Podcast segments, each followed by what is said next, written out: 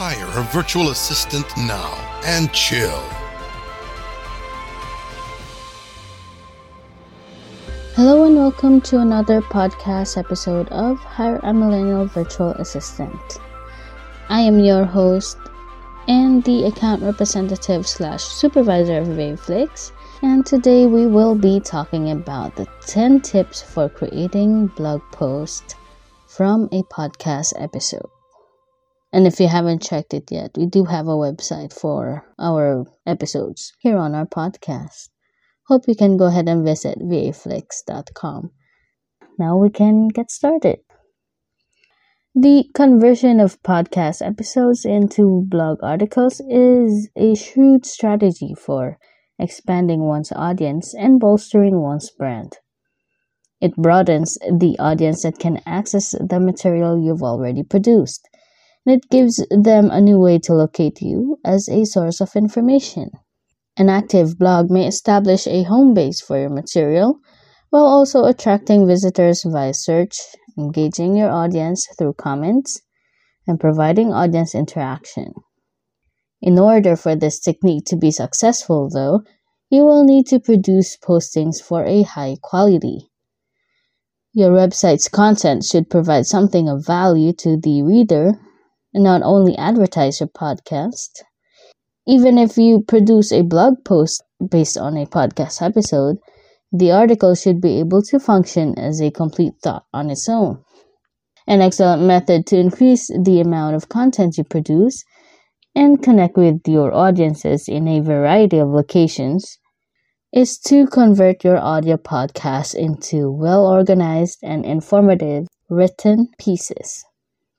The process of performing it correctly may take quite a bit of time, but we are here to help you accelerate your learning by drawing on our expertise of having completed this task over a thousand of times. So, how do we repurpose podcasts into quality blog posts?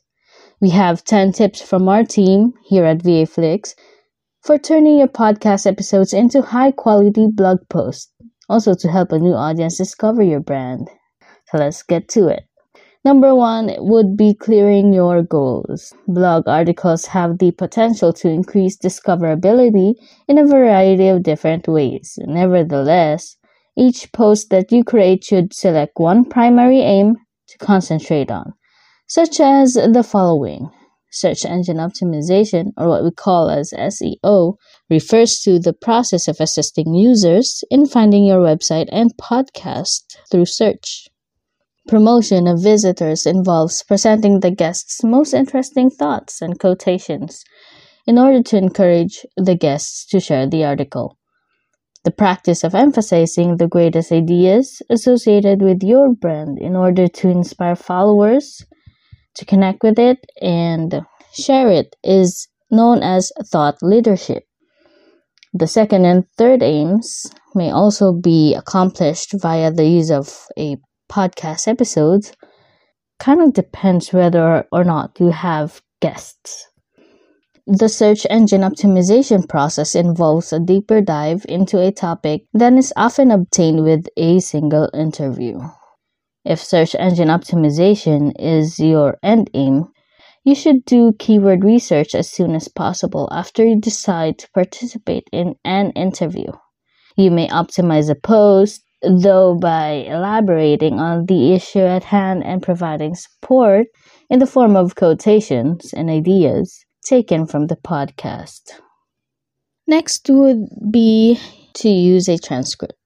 When it comes to reusing audio and video content, an automatic transcription tool may be an absolute godsend. They are not quite as exact as hand transcription, but they are less expensive, or even free, and they let you follow along and rapidly grasp the essential elements of an episode. Moving forward, don't overwhelm your readers. Podcast interviews often include a great deal of information, far more than can be contained in a single blog article. It's inevitable that interviews will have tangents that would render the topic of a written piece unclear. And this is especially true if you post much of the interviews unedited. you would also want to use quotes selectively. Your writing should have the sensation of a dialogue with the readers. It should not necessarily reflect the way people communicate in conversation. Because people who give speeches are often far less succinct and precise than those who write, straight quotations are not usually the most effective method. When searching for good quotes, watch out for awkward speaking habits, including restating a train of thought as a straight quotation. Guests typically use a lot of scenario based examples to illustrate their argument. So don't be afraid to paraphrase and water down their analogies in order to state their thesis in a manner that is clear and more succinct. Putting an interruption in your own statement. During our conversations, we do this all the time. Always be on the lookout for a speaker to finish a concept they started later on this discussion. Using abbreviations or jargon without providing context for it. Avoid keeping your audience in the dark. In the textual material, industry jargon and acronyms should be defined. Use only lines that really carry a punch when you quote them. If that isn't the case, you are free to paraphrase. On the other hand, you shouldn't try to cram even the most compelling quotations into an article if they don't seem to belong there. Also, one of our tips is don't get hung up on the questions and answers portions. The hosts of podcast interviews will often come prepared with a list of questions, but you should not limit the subject matter of your written material to only those questions and answers. Interview podcasts generate a lot of fantastic side dialogues, and they may often contain the most interesting tidbits of information says one observer. It goes beyond the Q&A atmosphere and gets to the reality of what is going on in the thoughts of the person being interviewed. There's no need to try to force the framework of an interview's questions to suit the format of a blog article. There are, though, occasions when visitors provide replies that are either insufficient or superficial do not transfer very well on print. Next would be reorganizing the conversation as needed. The great thing about text is your ability to restructure. Your blog post doesn't have to follow the order of the spoken conversation in the episode. The other two are there, just buried within the context, and require some decoding on your end to pull out the main points. Often, nuggets come up later in the conversation that fit a theme talked about earlier. Or the last point made is the uh, strongest one and should lead the article. Don't be afraid to uh, mix and match and move things around to create a strong, cohesive post. The next one is a little bit interesting, I should say. We should implement the test. Get it? we should be writing down three to five ideas that stand out to us most. And this would be about each episode that we listen to. This will serve as a framework for a blog article, which you are free to change as you go along. Pay attention to the things that catch your attention as you are listening to the episode. That way, you can zero out the most important subjects. A reader's attention will very certainly be drawn to them too. You can also use uh, fascinating chunks to add color and originality to your blog. Even if they don't provide the reader with the most significant bits of knowledge, keep an ear out for any interesting, humorous, or unexpected tales that visitors share, since they might serve as vignettes within the story. You may use them to demonstrate important topics or might as well for intriguing introductions. As we get closer to the end of our podcast episode, we should always make sure that we do a fact check.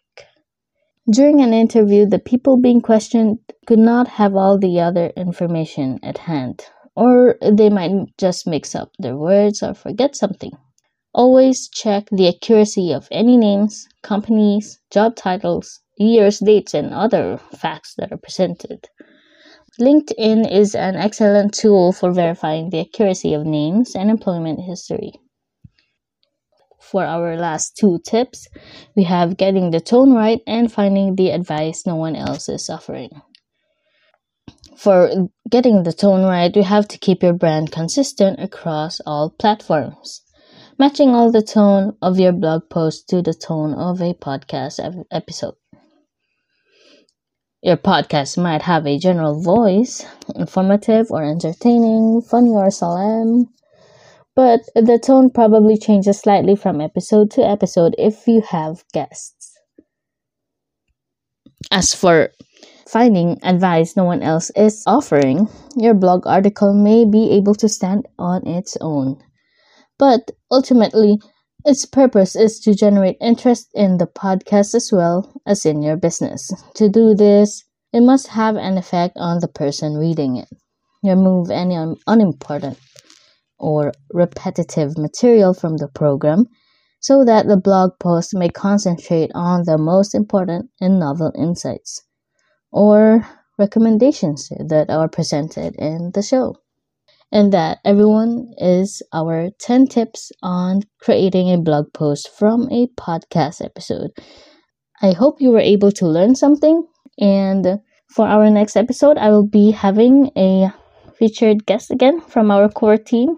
Should you have any questions for this episode or you're interested in having a production team to help you out, worry no more. We have all the information on our description box below and feel free to send us an email.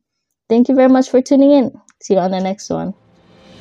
In the world of modern, electronic, fast paced society, where everything needs to get done yesterday, business owners always find themselves lost or buried under piles of daily crucial routine tasks that soaks up the last drop of energy a business owner has. Hiring assistants from VAFlix can shave hours from your work week they offer a great level of convenience and flexibility, which leads to a healthier work life balance, freeing up time to focus on your business. You are guaranteed to work with an assistant who is well experienced, a great communicator, highly educated, and has a good heart. They treat their clients like family. Hire a virtual assistant now and chill.